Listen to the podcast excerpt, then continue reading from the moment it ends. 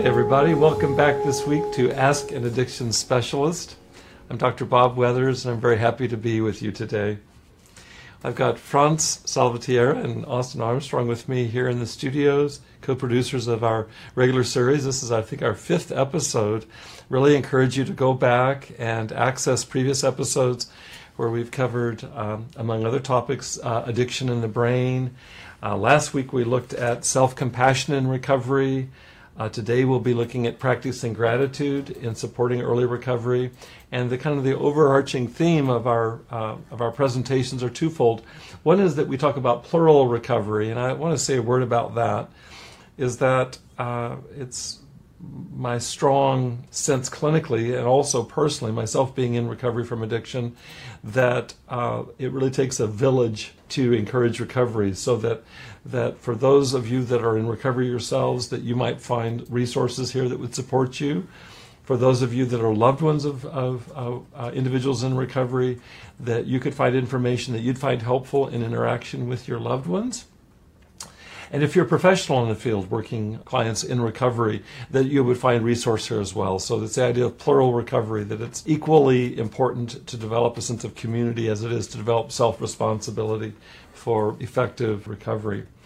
Uh, as I mentioned, our last topic uh, last week was self compassion. We, we worked through a forgiveness exercise, and today we'll be doing another exercise. The topic of today is practicing gratitude and I'll be uh, fleshing it out first of all in terms of research that's been done in this area, and then we'll be doing an exercise like we did last week, a meditation that will um, involve gratitude. We're looking at why all of this is essential to sustain successful recovery. And so, one premise of our series is plural recovery. A second premise is that we're talking about holistic self care. And what I mean by holistic is a number of things, but we've started by defining this uh, a few uh, sessions ago talking about a, a perspective that embraces multiple quadrants a biological perspective, a psychological perspective, a social perspective, and a cultural slash relational perspective. Uh, this this slide right here looks at the quadrants, and, and let me just summarize this quickly as we kind of move towards today's topic. Mm-hmm. If you look in the upper right hand quadrant, here's a focus on my physical health and how my physical health relates to uh, my recovery. And so we've discussed in our very first session uh, addiction in the brain. Actually, in our next session, which I'll introduce towards the end of today, we'll be talking about addiction in the brain and how addiction manifests and recovery manifests in relationship. And so we'll be weaving back in that material in our next session looking in a sense uh, with the, looking at the neuroscience of addiction and how that shows up relationally. So this upper right hand quadrant is really the realm of of a medical perspective. The upper left hand quadrant is more of a therapeutic perspective, and in this perspective, we look at my psychological and spiritual health and how those are um, instrumental to successful recovery. And we'll be going more deeply into this today as we did last week. We looked last week at self compassion and how it is that uh, forgiveness and self compassion are uh, related to the reduction of not only stress but specifically of shame. Today we'll be looking at gratitude and practicing gratitude that we can develop skills in this upper left hand quadrant that also ensure psychological and spiritual uh, foundations for our sustaining recovery. And so we'll be looking um, more in depth today in this upper left hand quadrant. But let's also discuss the other two quadrants. In the lower right hand quadrant is, is uh, our work, our other social responsibilities, education. Uh, for many um, uh, former addicts now seeking recovery, there's been involvement with the criminal justice system, so it's addressing those issues. Um, also looking at uh, uh, financial concerns. This is kind of the practical, everyday world that, that is equally important to the other domains for uh, sustaining successful recovery. And then finally, the lower left-hand quadrant, which I, I discussed it in terms of cultural, and I'm looking at cultural, really focusing on our families our extended families, our friendships, our relationships as being our most immediate exposure to culture from inside. And then you can expand this more widely to society at large. And we, we, we will be discussing, uh, even today as we talk about gratitudes, we'll be discussing the importance of. Uh, recognizing the resources that we have in our in our uh, core or most central relationships. So the idea of a holistic perspective is that all four of these dimensions are extremely important. And we've been focusing, like I said, the last week or two on the upper left hand quadrant, where we look at my psychological and spiritual health. Last week, we introduced the idea of multiple developmental lines in this upper left hand quadrant, which focuses on psychological and spiritual issues. We reviewed them the week before, and just quickly, you can review this, uh, this slide here to see that we talk about cognitive intelligence. Most of us are familiar with that by way of IQ and tests that we had in academic uh, settings. There's also been a lot of research in the last 20 to 30 years on emotional intelligence. And we'll be talking about how we can build emotional intelligence by, by self reflection and, and specifically today looking at gratitude as one, um, one aspect of our emotional intelligence that's easy to ignore. And we're going to really kind of raise it up into awareness today. There are other dimensions interpersonal intelligence, sometimes called social intelligence there's we discussed psychosexual intelligence, which is looking at our sexual uh, behavior, our values, in the context of their psychological uh, um, primacy. That that evolutionarily our sexual instincts are uh, extremely important to uh, our entire psychological development, and so they deserve their own developmental line. And they're right up next to the next developmental line, which is moral development. And uh, we've discussed before, and we'll continue to discuss this, especially next week when we look at how it is that for an addict who's active in his or her addiction, prior to that addictive behavior, they may have had a, a very uh, well developed uh, moral uh, set of guidelines, and almost without fail, moral development takes a hard hit from active addiction, and so that moral behaviors and moral decision making tend to erode rapidly amidst addiction. And the goal, uh, one of the goals of, of sobriety is to begin to rebuild the, the foundations of a healthy morality in relationship to ourselves and to others. And then finally, spiritual intelligence. And today's discussion, in addition to focusing on emotional intelligence, as we look at gratitude, the same with last week when we talked about forgiveness, it gets very hard to differentiate between psychological health and spiritual health, or what is a psychological variable and what is a spiritual variable. My own sense of it is that gratitude as a way of being is easily as, as, as much of a spiritual sensibility as it is a psychological behavior. And so we'll be looking at, uh, at the continuum of psychology and spirituality and where they meet, including in today's conversation about, about gratitude.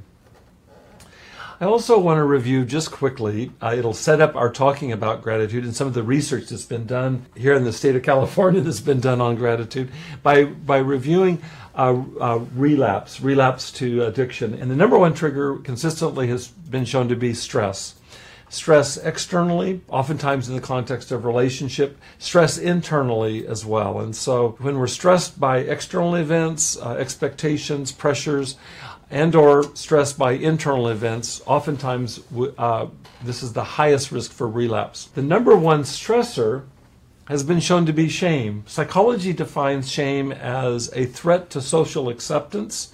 Being shamed is to be put out to be cast out from the, the community, our, our, our community of loved ones, the ones that we need for our emotional and even physical survival.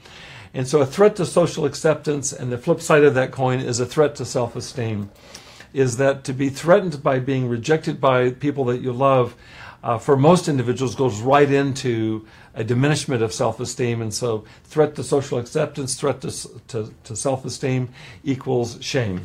Let's talk a little bit about shame because we're going to be looking at another one of the antidotes to shame. So follow the logic here. If the number one trigger for relapse is stress, and the number one stressor for most individuals is shame, it's going to become very important that we understand what shame is, kind of get the lay of the land, and then begin to devise strategies for reducing shame if we're going to sustain successful recovery. So, what is shame? I just met with a, a, group of men this afternoon in our unshaming group. That's what we've defined it as. And we start the group by, by uh, asking for definitions. And I can still picture one of the men in the group sharing this. And it's simple enough to, to uh, remember is that uh, we, we make a distinction between shame and guilt. Guilt is where I do something wrong and need to amend that behavior, and I feel bad until I do. Shame is where I do something wrong, and it's not the behavior that I feel bad about. Primarily, I feel bad about myself. In fact, typically, shame ends up with me feeling like there's something wrong or defective with me. And I asked the group, I, I said, well, why does this distinction make any difference in terms of our conversation about recovery? And several men in the group volunteered answers that, that if we put them all together sound somewhat like this is that shame is some uh, excuse me guilt is is about something. And if it's something outside of me then i can change that. Whereas shame is about me. It's not about something out there. It's about me and uh, feeling like there's something broken, fundamentally wrong about me, leads very quickly to hopelessness, despair, and a sense of paralysis. And so, fact, in fact, shame is is the number one enemy of recovery, insofar as the recovery is stalled or paralyzed, even biologically, by the experience of shame. I followed up on this today by asking the group members to describe what is their experience in their being, in their bodies, when they experience shame. There's a whole range of different responses, but they, they boil down to a sense of heaviness, a sense of wanting to crawl into a hole, uh, a sense of um, stuckness in a place that many of the the respondents in the group today could identify. This feeling is, is such an awful feeling, such a horrible feeling, that you'll do almost anything to get rid of it, including resort to substance to alter consciousness. And so. It's a little bit about shame. It's universal. It's one of the universal emotions. We all know it, and it comes up in different forms and fashions. Oh, I should mention that one of the one of the members of the group today said, when I asked, "What does shame feel like?" He said, "Well, it's just shame pisses me off." And I said, "That's a, that's that's exactly right. In fact, especially in the context of a men's group, we men especially have been socialized not to uh, experience and certainly not show softer, more vulnerable emotions. And it doesn't get much more vulnerable than feeling like you're a failure. And so to get pissed off, to get angry, is understandable. Uh, uh, for all of us, and maybe in some ways especially has its own special kind of rootedness in being socialized as a male in U.S. culture. And so oftentimes the, the first indirect indicator you will get in a man of being ashamed is that he'll be angry. And so to, to look at what's underneath the anger, and not infrequently what it is, is a, is a sense of great vulnerability, namely that there's something wrong or defective about me. So it can show up sometimes in cloaks that, that make it hard to actually see that there's shame underneath that. That begs the next question How do we work with our own shame?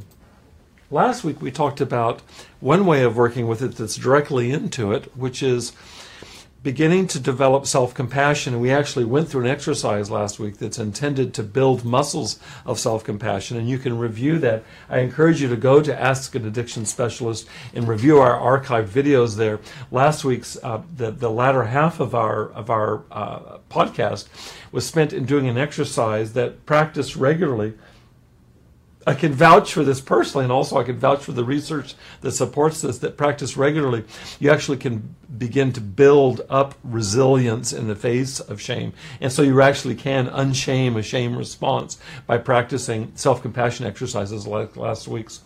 Well, there's a companion piece, and that brings us up to today, which is another way to work with our own shame is to practice gratitude. Let me uh, situate our conversation about gratitude in the context of um, research that's been done over the last couple of decades. The, the big name in shame research is Dr. Robert Emmons. He's a psychologist up at UC Davis in Central California, and he is the world expert on psychological studies of gratitude. You can go online and read uh, read uh, his uh, papers. You could also uh, view YouTube lectures of his as well, very illuminating. And so Robert Emmons has talked about the relationship, among other things, the relationship of gratitude to stress. And in fact, what he is, uh, what he's discovered in, in years of research is that to to actually practice gratitude, and I'm not talking about doing something that's just um, uh, by rote. I don't think that any of this works by rote. You have to really invest yourself in this. But to actually practice gratitude, and we'll be doing an exercise after a short break here. I'm inviting, by the way, any comments or questions as we go along. I can address those during our, our break in a few minutes. Uh, we'll be doing an exercise that will actually concretize how it is that we can practice gratitude. But Dr. Emmons' research suggests that, that to practice gratitude is actually fundamentally incompatible with stress. It's impossible to be in a state, a psychological state of gratitude, uh, genuinely feeling thankfulness and uh, and experience stress at the same time. Makes me think that this is a timely presentation because we're just a few weeks away from Thanksgiving, and to really open one's heart to Thanksgiving in one's life, uh, and I'm going to suggest ways of doing that shortly, is really a way to begin to reduce stress and practice regularly. In fact, I read some research. I read uh, a fair bit of Dr. Emmons' research just this week in preparation for today's presentation he talks about practicing it five days a week just to stop and reflect on what we're grateful for and to practice that for a few minutes a day, done for a period of weeks, can actually lower one's modal level of stress, your kind of your more continuous level of stress, just by practicing gratitude. It's common sense, and most of us have had some taste of this, but it's really easy to miss this. I found it very helpful today in the group that I led with the men. One of them shared this. I really related to it. He said that for him it's hard to stay, it's hard to remain in a state of gratitude for uh, good things in his life because he becomes used to them, begins to take them for granted. Psychology calls this habituation, where we, we habituate to however things are going and actually create a baseline there, and that baseline doesn't really trigger us to be grateful for it. So, what we're talking about today talks takes really stepping back, stopping, stepping back from our day-to-day lives, and reflecting with some d- uh, differentiation about the various uh, aspects of our lives that we're uh, that we're thankful for. And I'm going to help break that out here our, in our exercise in a few minutes. But before I do that, let me discuss another psychologist's work. This is Dr. Joseph Wolpe. Uh, I had the pleasure of being a colleague uh, in a local university with Dr. Wolpe towards the latter end of his career. Dr. Wolpe is the father of modern behavior therapy.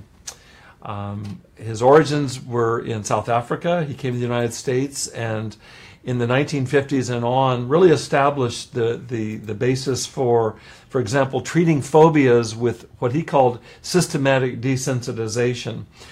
Uh, the principle at stake here is, is common sense. The language is a bit forbidding. He introduced the term of reciprocal inhibition. He actually applied reciprocal inhibition from studies in uh, uh, uh, physiological responses applied to psychology, and this became the basis for behavior therapy. So let me explain what reciprocal inhibition is.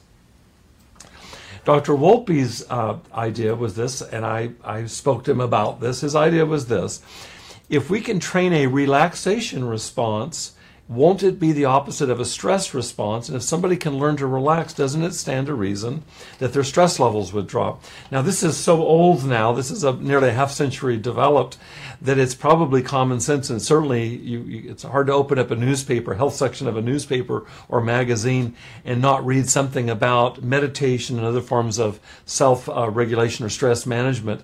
Uh, they're based based in this in this idea that that uh, I can be I can be anxious on the one hand, or I can be relaxed on the other. And if I can cultivate skills, behaviors, hence behavior therapy, skills for relaxing myself, it's the most direct way of reducing my stress or my anxiety.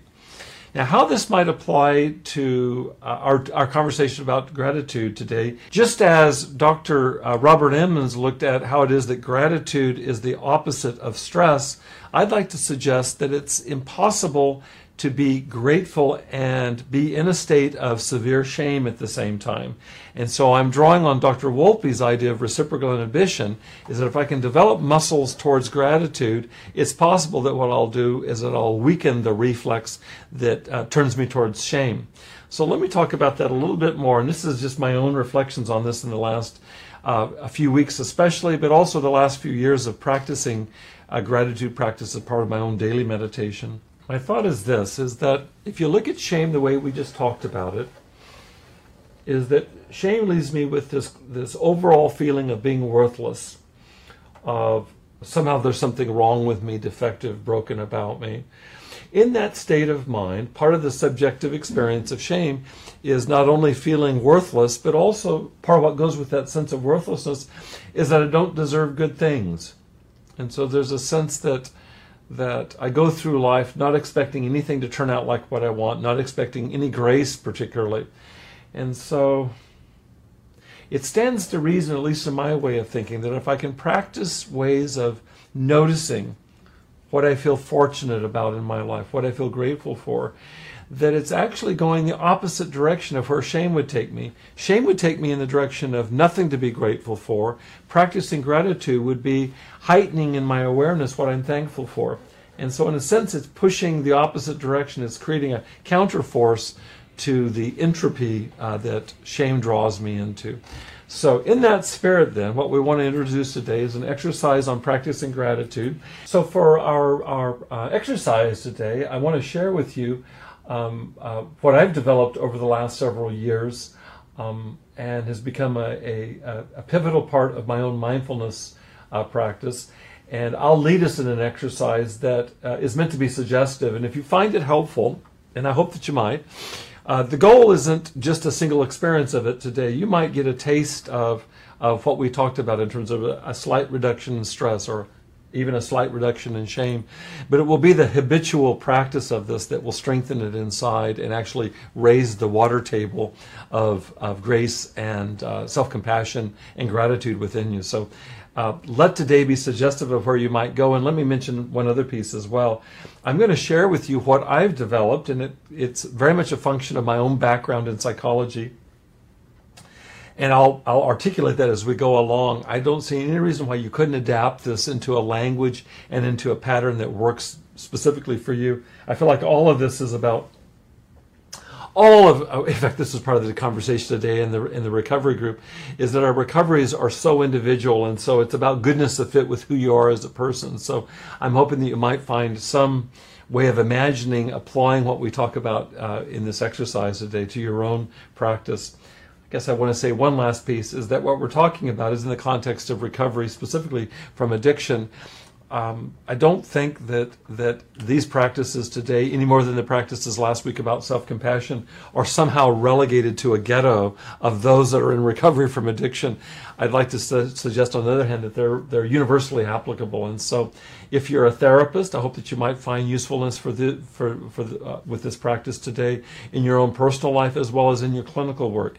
If you're the loved one of an addict in recovery, same deal. I hope that you can find it helpful, useful yourself in applying it to yourself and also supporting it in your loved one's uh, recovery process. And certainly, if you're an individual who is seeking recovery from addiction, I'm hoping that you'll find a way to implement this in your daily practice as well. What I'll do is I'll start with a brief uh, mindfulness of the breath exercise to kind of get us relaxed a bit. And then I'll guide us through a number of different steps, actually, five different steps of practicing gratitude. And uh, for the sake of our presentation today, I'll be saying a bit about these more so than I do when I practice that myself. For you to know when I practice what we're going to do in probably 15 or 20 minutes together, I take less than five minutes to move through all of this uh, in my own practice. It becomes a part of my meditation practice. I generally practice 20, 20 minutes of meditation and last week we talked about self compassion. The forgiveness practice is five minutes of my uh, daily meditation, and this practicing gratitudes is another five minutes. And uh, I, in my meditation, actually with gratitudes, it's a wonderful, wonderful way for me to uh, finish my meditation and move into the day. So, in that spirit, then, will you please join me? I believe, uh, for the sake of concentration, I'll close my eyes. Uh, you're welcome to do that yourself uh, as I guide us through this. If you're comfortable, if you'd rather just keep your eyes open, then do that as well. I find closing my eyes helpful for me to center and focus more. And if you find that way, I give you full permission to close your eyes too. Okay, so let's begin.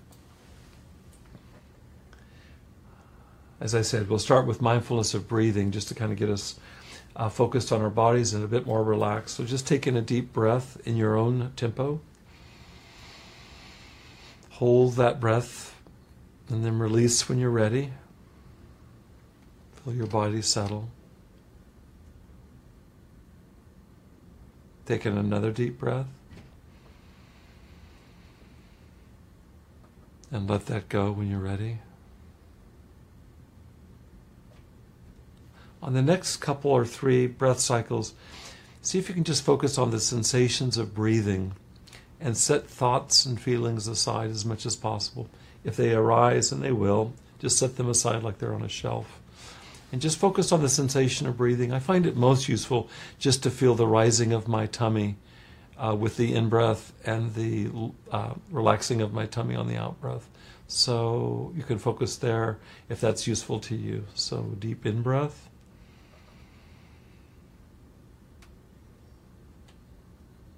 And letting go, feeling your stomach settle. Another in breath.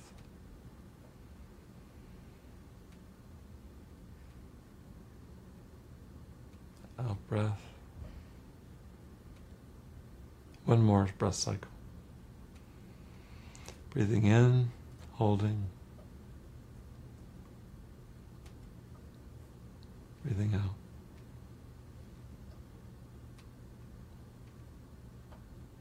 Okay.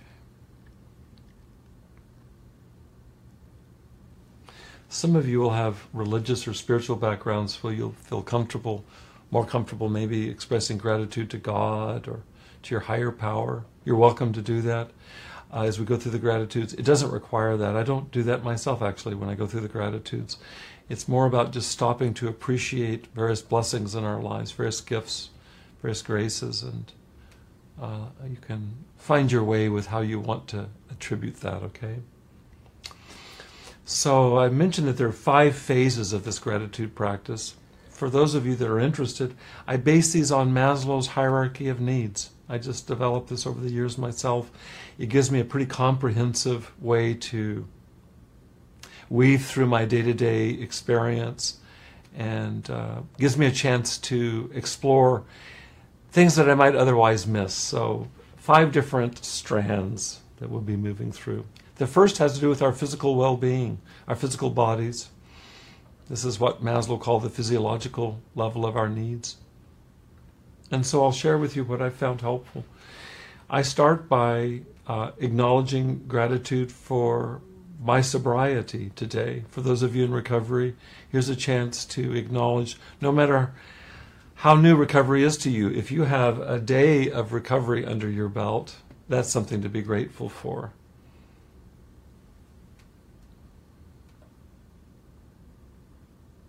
And so to stop and just pause and express Gratitude for that. Next is more general health, just general health and well being.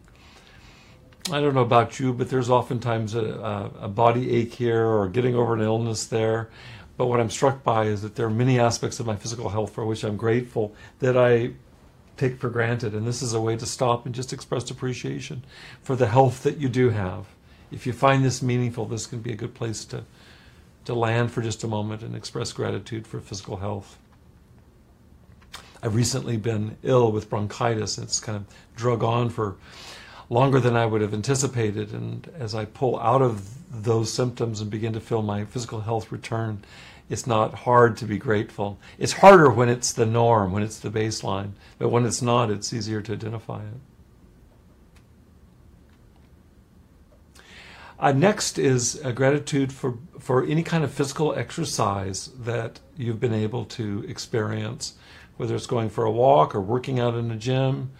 Uh, whatever you do uh, for, for physical exercise of any kind, your body appreciates that, and it's just a chance to express gratitude for that.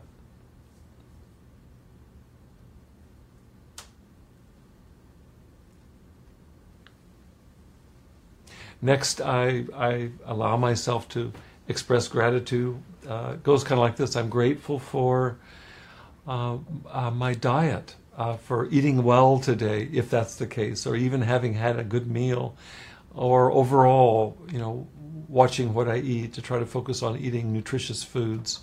And to the extent that's true for you, that's something to express gratitude for, and your body expresses it as well. And this is you stopping and pausing and giving voice to your body's gratitude for that. For many of us who are in recovery from addictions, our diets uh, really suffered. And as you regain physical strength and health, uh, the diet uh, is such an important part of that, along with exercise. And also sleep. That's the next thing to express gratitude for.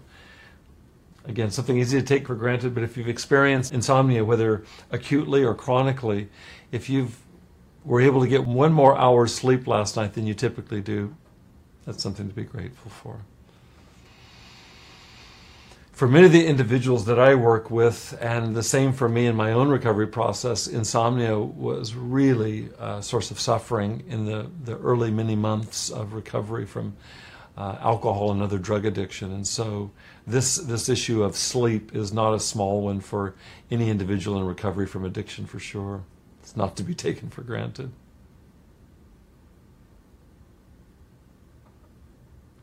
And then also, I include uh, exercises like this right now. I, I include gratitude for my uh, my uh, mnemonic inside is just self-regulation, things that I, I can do to manage stress and kind of even out, center my body. I'm so grateful for uh, meditations like this, quiet time, ways that I am able to pull out of the fray and just be quiet. Really grateful for that. This is what I summarize when I think of gratitude in, in the physical realm, and there may be other uh, aspects that you want to add yourself, and you're welcome to do that. That's the first strand, the, the physiological strand of, of, of, Maslow's hierarchy. The next is what he calls security. and so I want to talk about that uh, in terms of gratitude. In terms of security, I, I break this out into different domains. Uh, I start, first of all, in kind of the physical domain. Uh, I, I, I literally am grateful for security of having a roof over my head at night. And I stop and pause. I'm grateful for the home in which I live. I see clients that uh, are in a safe setting as they begin their recovery process, uh, a residential setting, and to be grateful for that, to not be on the streets, to not be exposed to the elements.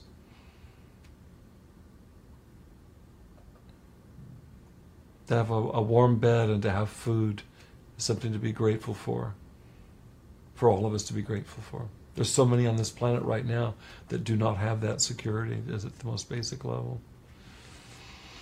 I also include here gratitude for uh, for me to be employed. I'm grateful for employment.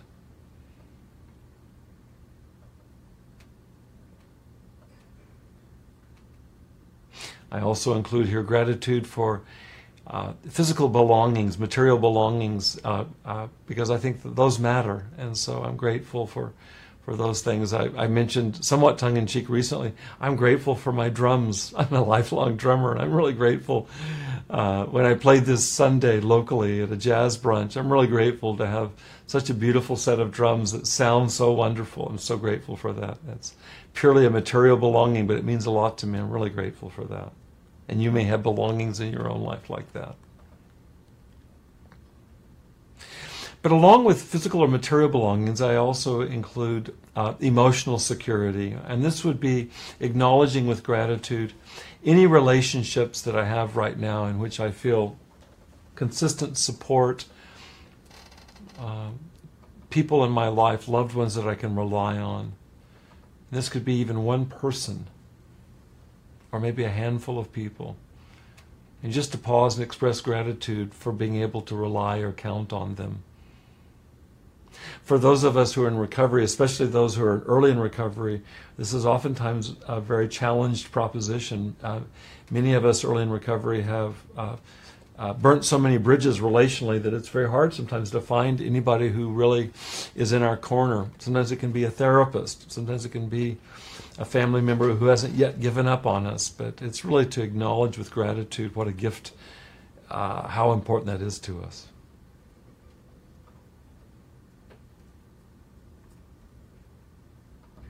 I also, in my own personal practice, acknowledge spiritual security. And you can find your own language for this if it's a meaningful category for you. It is for me. I, ex- I experience gratitude in terms of my uh, secure relationship to what most people call God. I don't really have a name for that, or it, or him, her, they, she. it's a felt sense for me, but I'm very grateful for spiritual resource, higher power, whatever language you're comfortable for for its reliability in my life. Really grateful for that. Feel like it's something beyond me that is uh, utterly uh, to be counted upon and secure. That's the second strand of security.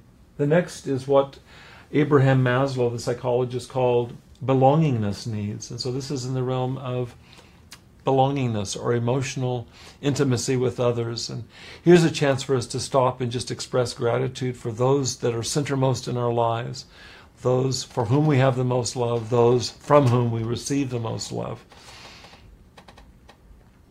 So this can be your partner, this can be children, it can be parents, it can be family members, it can be close friends. I even include here people that have been close to me that have have passed, that are deceased. Uh, they still are with me.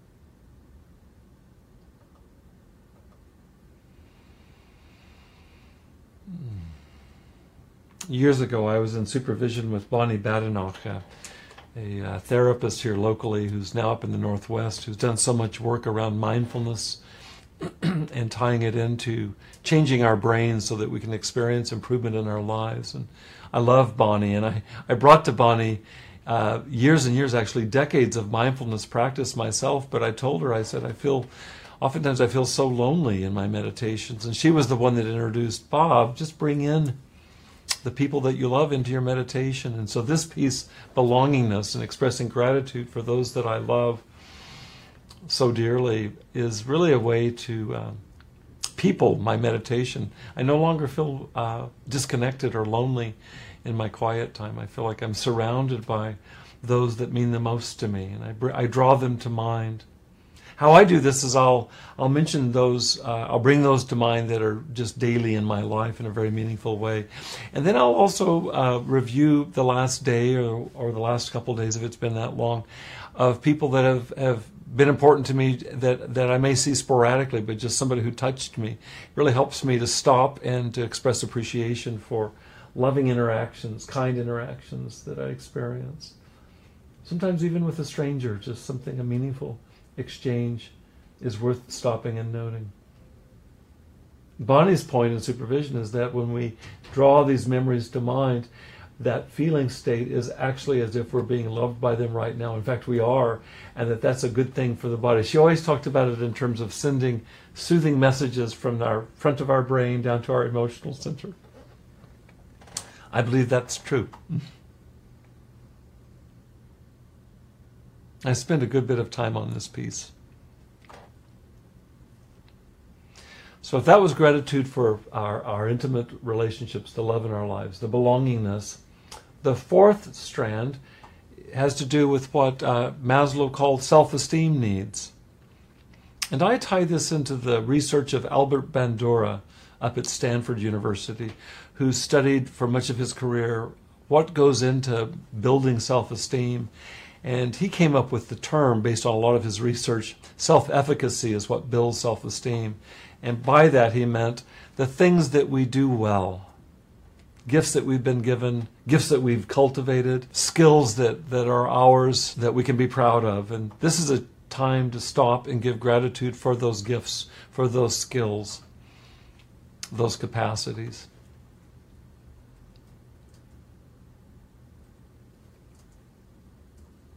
To individuals I work with who are in recovery from addiction. It's a chance to stop and reflect with pride about steps being taken to change our lives for the better. In today's group, one individual mentioned that his work directly relates to his reestablishing family relationships that have been broken for years. And it's a huge incentive for him to cultivate his recovery and to sustain it. And it feels good to him to stop and reflect on that, that itself, to be proud of the recovery that he's been able to build so far. That itself becomes further motivation to continue on because it feels so doggone good to him. And there were several others in the group that shared their own versions of it. For the sake of realizing the dreams or the potential of our lives to build these skills in solid, committed recovery uh, is a huge grace. And this is a chance to stop and reflect on that. I feel grateful to be here right today, to be able to bring my own recovery to our podcast, uh, my own background in psychology, my own personal uh, allegiance to meditation, all of my creativity to bear on this conversation. It feels really good to me. This becomes part of what builds Bob Weathers' self esteem. and I'd like you to reflect on the same for yourself.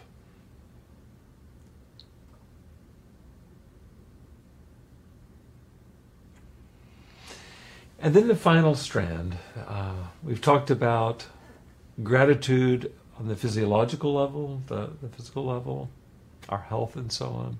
We've talked about gratitude for security, both material and emotional security. We've talked about gratitude for belonging to others, our loved ones. We just talked about gratitude for the foundations of our self esteem and the skills that we're building across a lifetime. And the final, the final strand, also uh, indebted here to Abraham Maslow, is gratitude for self-actualization. That's that's his exact term. And what what he meant by that, I already reflected on it a, a moment ago, is to whatever extent that I am moving in the direction of my life goals, my values, what I see to be my purpose. All of that has to do with actualizing my potential, actualizing myself.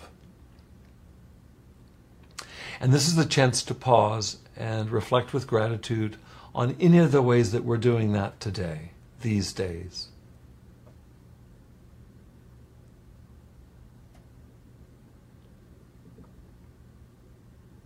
for me, this is kind of the cherry on the top of the sundae. And it also times, oftentimes will draw on the previous gratitudes, things that I'm doing to take care of my body. An example is today after our podcast, I intend to go home and work out. I'm grateful for that. And uh, it feels like that my physical health, as I'm rebuilding it after a recent illness, is so instrumental to all the other dimensions of my life. So I'm, I'm grateful for that. And it's very much part of my self actualizing is to take care of my body. Things I've done today to, to connect to others in a meaningful, loving, caring, giving way, that feels really good to me. I just came from the group of men that I uh, meet with every Wednesday afternoon, our unshaming group, and got a chance to express to a couple of the men there that hadn't been there for a while. One of them hadn't been there for a while how grateful I was to see him. And I know it meant something to him, and I know it meant something to me because my eyes teared up. It's genuine. And it's like feeling so grateful to be able to extend care that way to others and to receive love from others as well. That's instrumental to my self actualization. And then I also think about what we're doing right now. Anything I can do to build my strength uh, spiritually feels like that it's in direct support of self actualization and to experience gratitude for that. I feel like that quiet time is one of the biggest gifts I can give to myself. And it's one of the hardest things for me to give to myself because I, I'm so oriented, as so many of us are, towards productivity and busyness. Here we are just stopping all of that and just reflecting for a moment in silence on what we're grateful for right now, including this practice.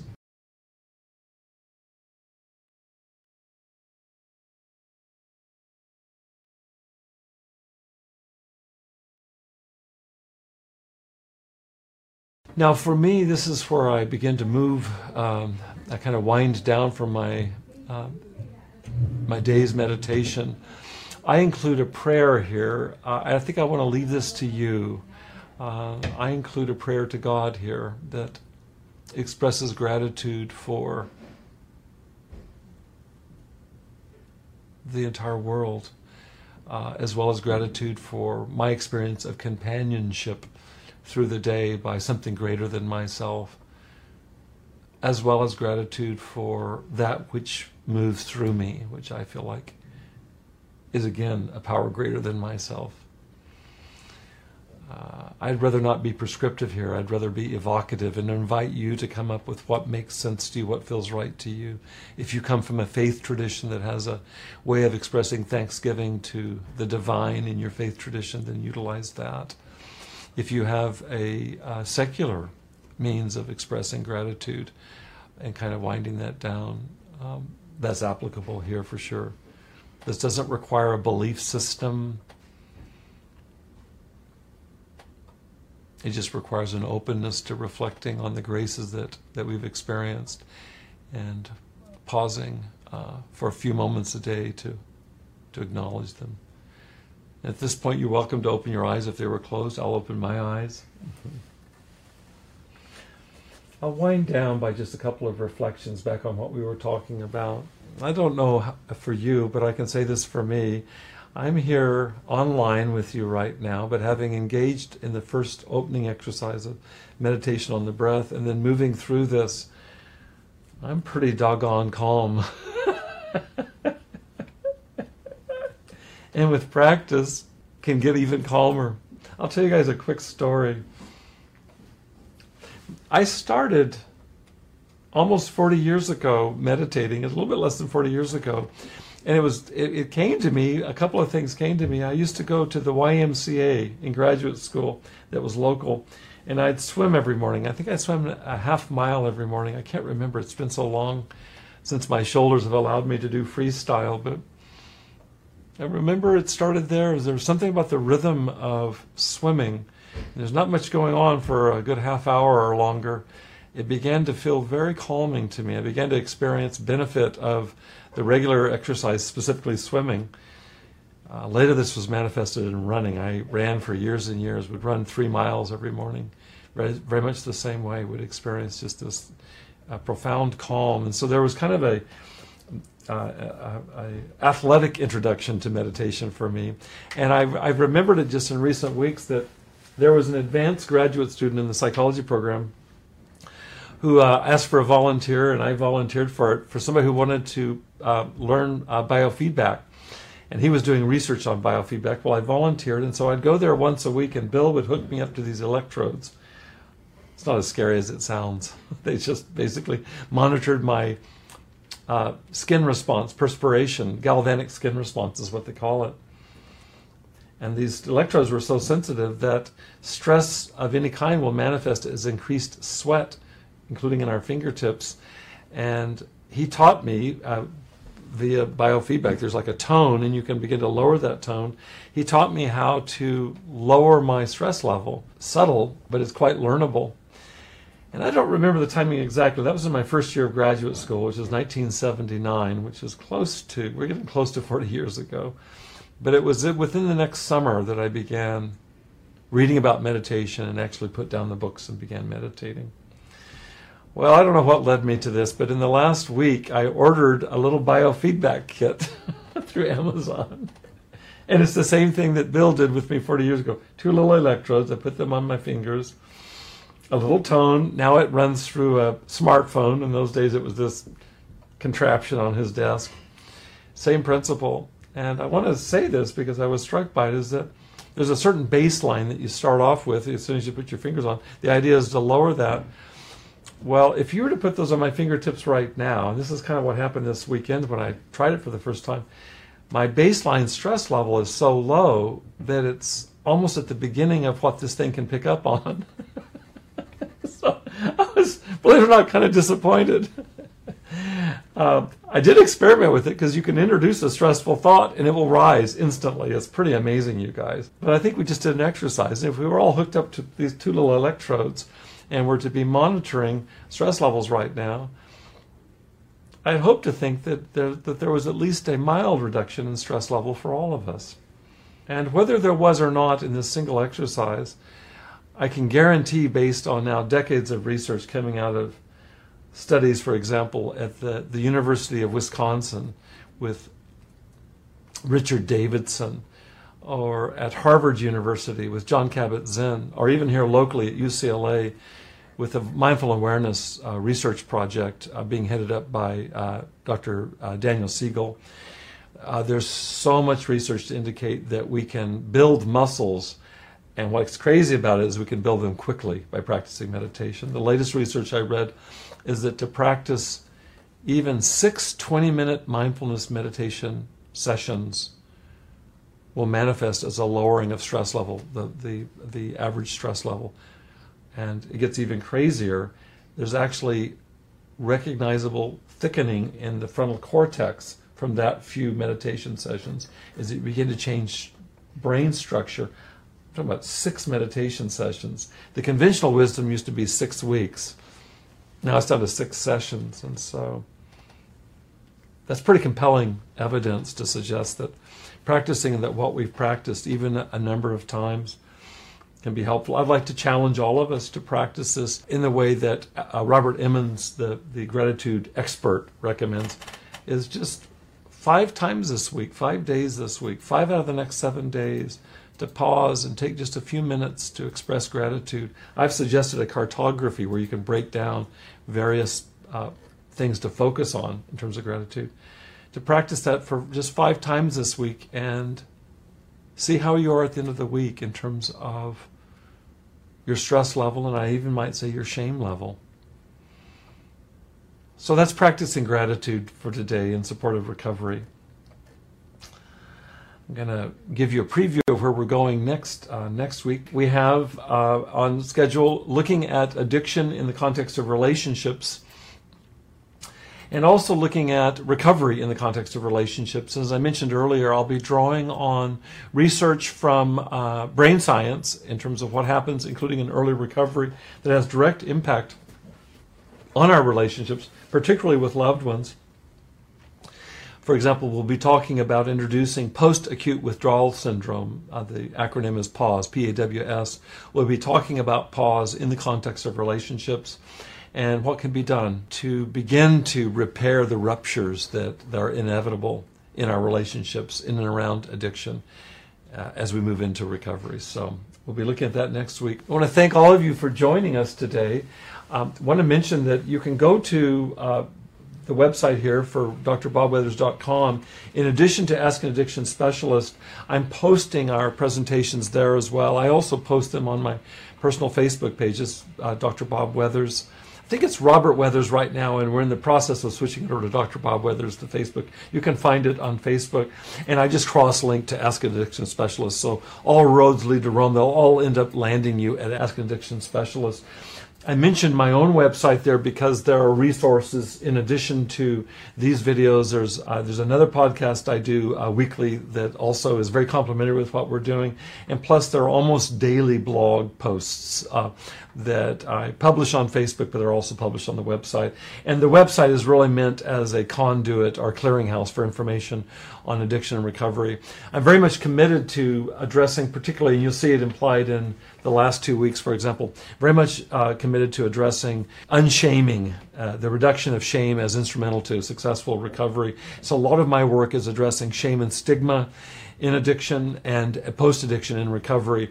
And so there's a lot of resources on my site in that domain. Also, I have a book coming out this December. I'll be announcing that, uh, including here on uh, Ask an Addiction Specialist. And uh, I'm, what I'm working with with the book is there's an actual text, there's a book, but uh, the what makes this book a little bit more extended in my completing is I'm including a curriculum with the book that allows you to move into the book and work online with uh, resources, sending you to questionnaires online, exercises online.